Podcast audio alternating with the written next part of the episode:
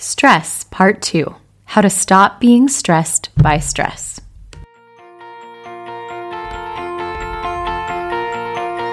This is the Expat Mom Podcast, a podcast for expat moms around the world who want to feel better and improve their emotional health as they navigate the unique challenges of living and mothering abroad. I'm your host, Jenny Linton.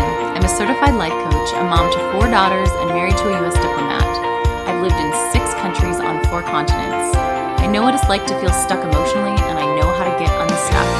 I'm excited to share with you some tools to help you feel less discouraged, improve your relationships, and increase your confidence. Welcome back to the podcast. I hope you had a wonderful week.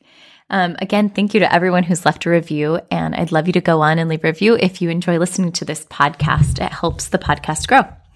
This is the second part of our stress series. Part one talked about the power of thinking about stress differently. We discussed some of the amazing biological and emotional benefits of stress and how stress can actually be a hero, not the villain we make it out to be. In this part of the podcast, we will apply some of the principles and others in order to learn more specifically how to perceive stress differently so we can stop being stressed by stress. A couple of years ago, I traveled to India with some friends. We visited Krishna's Butterball, which is a giant boulder that stands balanced on an inclined rock bed. The boulder is enormous. It's six meters high, five meters wide, and weighs about 250 tons. I could stand completely under it, and it would still tower over me. Stories are told of kings and governors using many elephants to move it with no luck. Rumor says it's been in the same place for 1,200 years. The rock is so large that a human just pales in comparison. I took a humorous picture of me under the rock that looks like I'm hopelessly trying to move this gigantic rock. Sometimes our problems can feel a lot like Krishna's butterball. They feel large and impossible and difficult to change. We don't feel like we have the time and energy and resources or ability to solve them. This is what causes stress, when our problems feel like they exceed our ability to solve them. There are times when this is actually the case. The stressor is so large that we cannot meet it without help. When this is the case, it is important to slow down and address the issue. At times, we may need to change the problem or get some more support. I will address how to differentiate between distress and eustress at the end of the podcast. However, most of the time when we are stressed, we are not in distress, even when we think we are. We suffer feeling more stress than necessary because of one of three things. Number one, we perceive the problem to be bigger than it really is. Number two, we perceive that we don't have enough resources to meet the stressor. And number three, we perceive that the stress itself is a problem. We're going to be discussing how to address each of these components so that we can stop stressing about stress unnecessarily. Number one, bring the problem down to its actual size. We usually think about a problem through the filter of our beliefs about it. This often causes the problem to seem much larger and more challenging than it actually is. Going back to our analogy of Krishna's butterball, we might see a gigantic boulder when really it is a smaller, more movable rock. There are many filters that can cause us to distort the way that we see things. I will address many of them in upcoming podcasts. However, let me demonstrate how filters work so that you can see how they distort our image of stress. Sometimes we feel stressed when we tell ourselves that something is black or white. It has to be one way or the other. We're either good or not good. Let me give you an example from one of my clients. One expat woman told me that her boss expected her to do more than she thought was fair. She felt like the only options she had were to either quit or to do what the boss expected, which was more than she felt like she could do, and she was exhausted. This decision was causing her a lot of stress. However, as we talked about it, she realized that maybe it did not have to be all or nothing. She didn't have to quit or just do what her boss expected. She realized she had many options. She realized she could negotiate with her boss about her salary and job responsibilities, or she could get creative with how she managed her day. As she realized that it didn't have to be one or the other, her stress went down significantly. Her all or nothing thinking caused her stress to feel bigger, when she saw that there were more than two options, her stress felt much less daunting. Another way that stressors are sometimes amplified in our mind is when we take the current reality and we awfulize it into the future. We jump to conclusions about what will happen based on what is happening now. One time I woke up in the middle of the night to go to the bathroom. When I got to the bathroom, I couldn't see out of one of my eyes. I thought at first maybe it was just blurry from sleeping. I blinked it, I rubbed it, and then I washed it out. I still couldn't see. In my half awake state, I started to wonder if I had a serious eye condition. Maybe I had cancer or glaucoma. Before I got back in bed, I was sweating with panic. I'd already started planning for how I'd need to learn Braille and get a guide dog because I thought I was going blind. Turns out in the morning, I had pink eye. I simply had a film over my eye that was causing it to become blurry. With a few antibiotic drops, it went away. I had caused myself so much unnecessary stress by projecting terrible things into the future. Jumping to conclusions often makes the problem more overwhelming to deal with than it really is. When I was able to bring the problem of my eye blurriness back to the current, I could look at the facts and I could deal with it. I could see that it was just pink eye and I could get some antibiotic treatment. Another example of how we might mistakenly project a problem to be bigger than it really is might be our unrealistic expectations. We may be comparing ourselves or others to a standard that simply isn't possible or fair. A big clue that we are doing this is the use of the word should. One of the most common times I notice stress cropping up in my mind with this filter is my expectations for my kids. Even though I know kids are learning and at different developmental levels, at times I forget and I find myself expecting them to be little adults. The other day at the table, one child was scraping the bottom of her plate with her finger. The other child was putting food she didn't like on the tablecloth to get off her plate, and another child was talking with her mouth open. I could feel my stress levels rising as I watched my kids. In my mind, I was thinking, they should be using good manners. My husband and I have taught them manners, but the truth is, it takes many times of practicing to learn to use manners consistently. And let's be honest, three of my children are still in elementary school it's probably pretty normal for them not to have manners figured out yet. This doesn't mean I like the way that they're not using manners or that I'm going to stop teaching them about manners. However, when I remind myself that it's normal for kids not to practice manners perfectly, I can reframe my stress as something normal and solvable rather than some terrible defiance by my children or a terrible failure of mothering, like it's so often to slip into believing. There are many more filters. These are just a few, but hopefully it gives you a feel for how our thinking can distort our stress and make it look bigger than it really is. One way to bring the problem back to a more realistic size is to strip the problem down to the facts. This can help us see the challenge in a much more manageable way. I will be talking about this more in detail in a future podcast. But for now, Try to remember your third grade curriculum where your teacher had you sort out the difference between fact and opinion. This is a valuable practice to use on your own brain. Pretend you're a journalist and you are looking for just the facts of the case. What are the details that everyone would agree on? In the case of my eye, for example, the fact was I could not see very well out of one of my eyes. The idea that I might go blind is not a fact, it's an opinion. The fact in the situation with my client's boss was that her boss had asked her to do a certain amount of things. Whether or not it was fair was an opinion, and whether or not she had to quit to get out of it was also an opinion. The facts at my dinner table was that one daughter was rubbing her plate with her finger and licking it, and another child was talking with her mouth full. The thought they should have manners was an opinion. Do you see the difference? Once you tease out what are facts and what are opinions, it allows you to look at just the facts. Boiling it down to the facts allows you to remove some of the filters and see the stressor as it really is without all the added stress that your thoughts add to it. So, in summary, the first way that we can stop stressing so much about stress is to look and see if we are perceiving the stressor accurately. This is actually one of the things that coaching does. It helps us see outside perspectives that are hard to see. It helps us separate out what are facts and what are opinions. Because sometimes it is very hard to see that some of our important beliefs are opinions. They feel like facts. I still get coached on things to get a different perspective sometimes, and often I have huge breakthroughs that I was blinded to by my own thinking.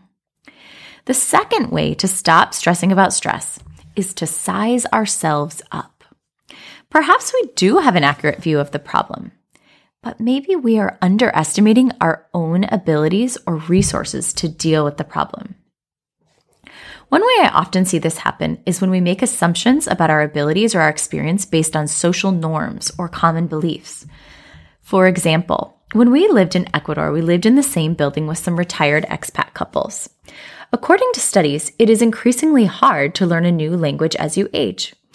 It was interesting to watch one couple who just accepted that as fact. They didn't even try to learn much Spanish. And as a result, they often felt stressed without having the language to get around. Another couple who I might have expected would have even less likelihood of learning the language totally disregarded this study and dug into learning the language. They decided, what if it is possible? It was slow and imperfect, but they gradually got better and better. Instead of feeling like the challenge was too daunting because of their age, they assumed that it might be possible. And amazingly, it was. Isn't it fascinating that our cultural norm, studies, and expectations could cause us to doubt our own abilities? I love the idea of shifting from I can't into what if it's possible that I could? Another reason that we underestimate ourselves and our ability to deal with stress is that we discount our positives and emphasize the negatives in our minds. One of my clients was feeling a lot of stress from mom guilt. She worked from home, but she felt guilty about being busy instead of being more present with her young son. Given her financial situation, she felt it was important that she keep working. As we discussed the situation, it became evident that in her mental accounting, she was only giving herself credit for how she wasn't focused on her son during her work hours, and she wasn't accounting for all that she was doing for her son. She was providing for her family by working, obviously an important thing for her son. She wasn't thinking about how she had chosen to work from home so that she could be with her son, and so she didn't have to take him somewhere else. She wasn't thinking about all she was doing for him by playing with him and taking him out when she wasn't working. As she began to get a clearer picture of the positives, it shifted her perception of her ability to deal with the challenge. Suddenly, the guilt and anxiety she was feeling lessened because she realized she actually was doing a lot better than she thought. She simply had to consider all of the details, not just the negative ones. One of the huge limiting beliefs I see in people who feel stressed is the belief that I don't know how. We think because we haven't done something before or because we can't think of a way to do it right this second that we'll never be able to deal with the stressor. Ironically, this thought keeps us from taking action. The belief that we don't know is often self fulfilling. We assume we can't solve it, so we don't even try being willing to consider the fact that we can figure it out and being open to new possibilities can make all the difference. One time when my parents were in a tighter financial time, we had a problem with a sink in our bathroom. They didn't really have the money to buy a new one, but they needed one. My mom easily could have thought, I don't know how to solve this. There's no way to get a sink because I just don't have the money. I'm sure she did have that thought at first, but then she put on her walking shoes, literally, and started thinking creatively. One day, she was out walking and she saw someone had thrown away an old sink. She thought it might be worth trying to see if it fit. She asked the neighbor if she could take it and they agreed. Amazingly, the sink fit. My guess is she wasn't expecting to find a sink in the garbage. But just being willing to keep her mind open, she was able to find possibilities and solve the problem. One very simple way that we can increase our perception of our resources is simply to ask ourselves what resources do I have to deal with this problem? Questions are very powerful. When we ask the mind a question, it goes to work immediately to try to answer it. Physically writing down the answers can be important in actually proving to our brains that we have more ability, ideas, talent, and energy to deal with the problem than we thought we did. The last way I'm going to cover today that we can stop stressing about stress is to change the way that we think about stress itself. In the last podcast, we discussed some of the amazing benefits of stress, including increased speed, increased creativity and mental acuity, impre- increased immunity, increased desire to connect, increased confidence and perspective. just reminding ourselves of the powerful biological and emotional benefits of stress can really give us a boost. This may sound like the most simple part of not stressing about stress, but sometimes the most simple things have the most profound effect. Even if we can't see how to perceive our stressor or our resources to meet it differently, we can see the stress itself as a benefit. As Kelly McGonigal points out, stress only has a negative impact on us when we believe it is a problem. In addition to thinking about the generalized biological and emotional benefits of stress, often the specific stress we are experiencing can be beneficial. One very simple way to do this is to simply ask yourself, how might this stress be beneficial? List the reasons on paper. You might be surprised at what you find. Let me give you a simple example of this. As an expat family that moves every few years, stuff has often been stressful. Every time we move, we have to go through things, pack things, unpack things, find a place for things in our new house. And I can remember many late nights going through things, purging things, trying to keep our shipment underweight, trying to find a place for the things we were giving away. This was definitely stressful. Thinking of my stuff and the fact that I had to go through it all as a problem caused my stress to increase. I began to feel irritated, frustrated, and overwhelmed. However, when I stopped and asked myself, what is the benefit of this stress?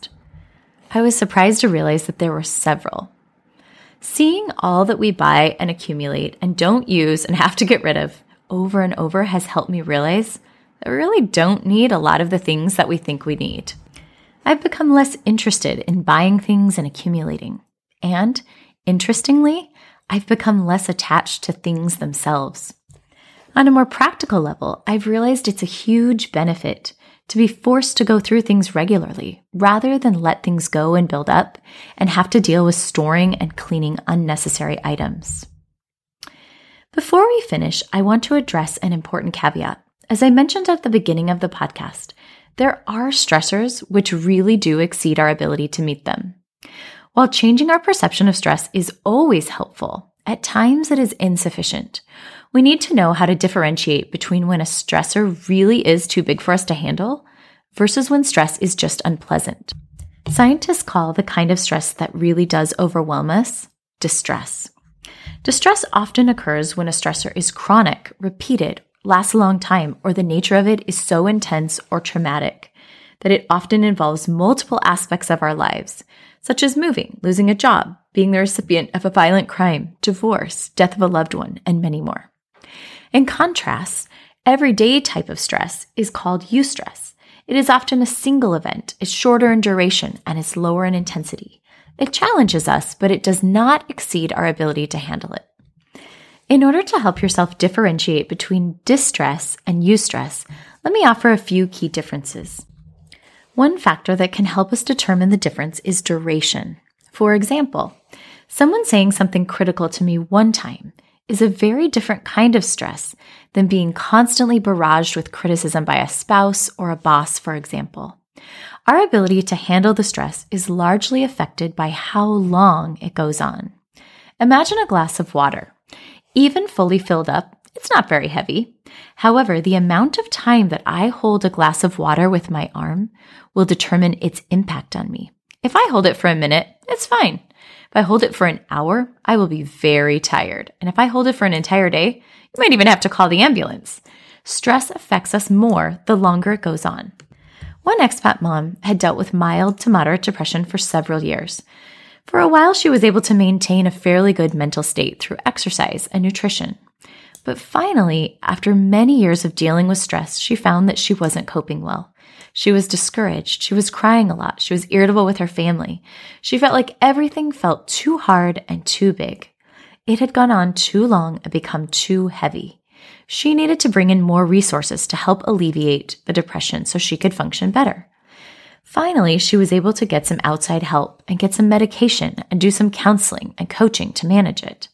In this case, she was able to reduce the stressor a bit to a point that she could begin to manage it.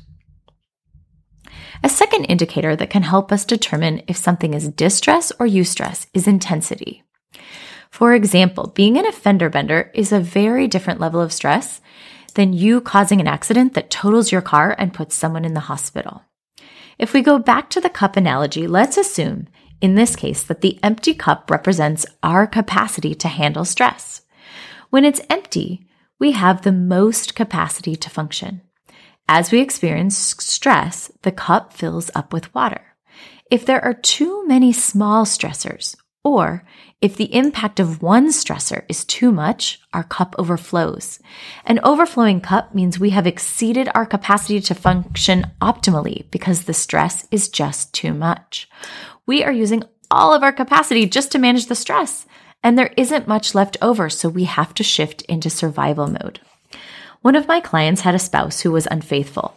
The stress and betrayal associated with this experience was so overwhelming that she found herself having panic attacks and being triggered frequently.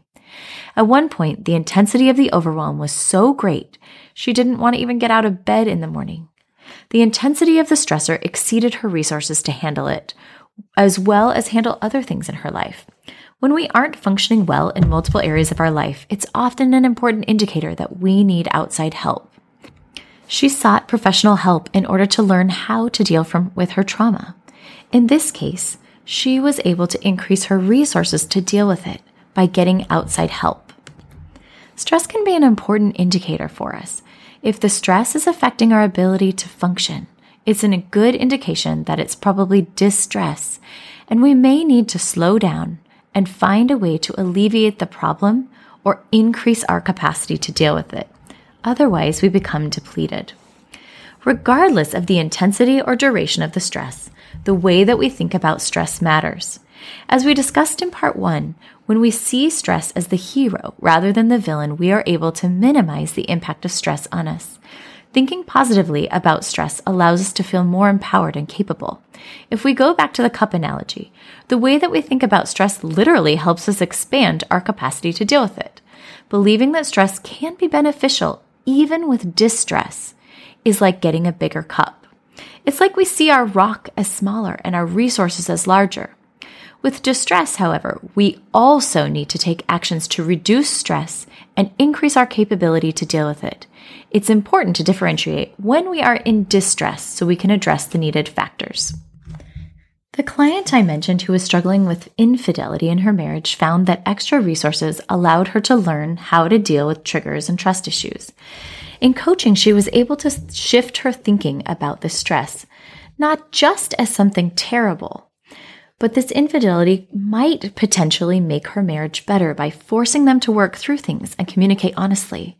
It allowed her to feel a lot more hopeful, especially during very difficult times she was able to see the stress as potentially beneficial. However, because it was distress, she also needed resources to deal with the trauma. If you find that you are in distress, it's important to get the necessary outside resources to meet the stressor. The majority of our day to day stress is eustress. It's stress that challenges us, but doesn't exceed our capacity to deal with it. It doesn't cause our cups to overflow, metaphorically speaking. It does fill our cups partway, and, but this kind of stress can actually be helpful. It helps us grow and progress and get stronger. Stress is harmful if we believe it is. When we stress about stress and think it's a huge problem, we add more stress to our stress. When we make friends with stress and realize stress can be beneficial, we not only keep our stress at a more manageable level, but we benefit from the positive benefits of stress. Problems in our lives only have the power to overwhelm us if we don't see them and ourselves accurately. When we fix our perceptions, we are often able to come up with solutions and carry them out. Sometimes that means we change our circumstance. Sometimes the problem is simply solved by changing the way that we think about it, which in turn changes the way that we feel about it. And when we feel better, sometimes there is nothing else that needs to change. Essentially, when we size down the problem and size up our abilities, we make the problem something manageable. Instead of looking like Krishna's butterball, it appears like a large but movable rock. When we see our problems this way, we have the courage to take them on. I love the example of my great grandmother Genevieve Rain Curtis. She was a strong woman. She had 10 children after being told by a doctor that she would never ever be able to have children she and her husband created a successful coal business after losing everything in a previous business venture.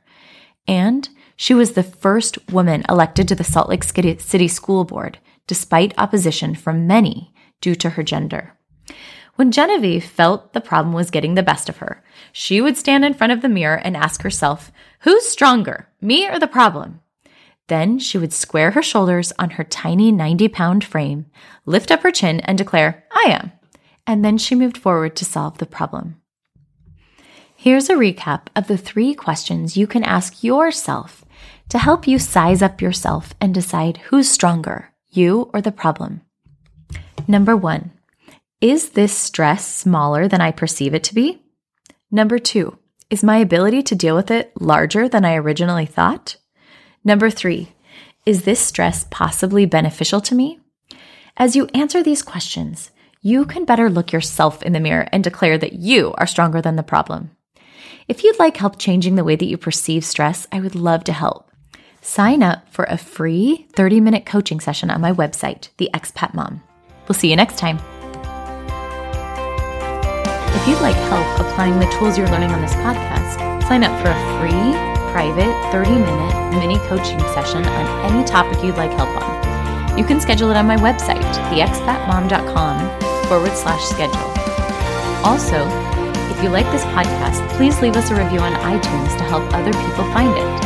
Thanks again for listening, and we'll see you next time.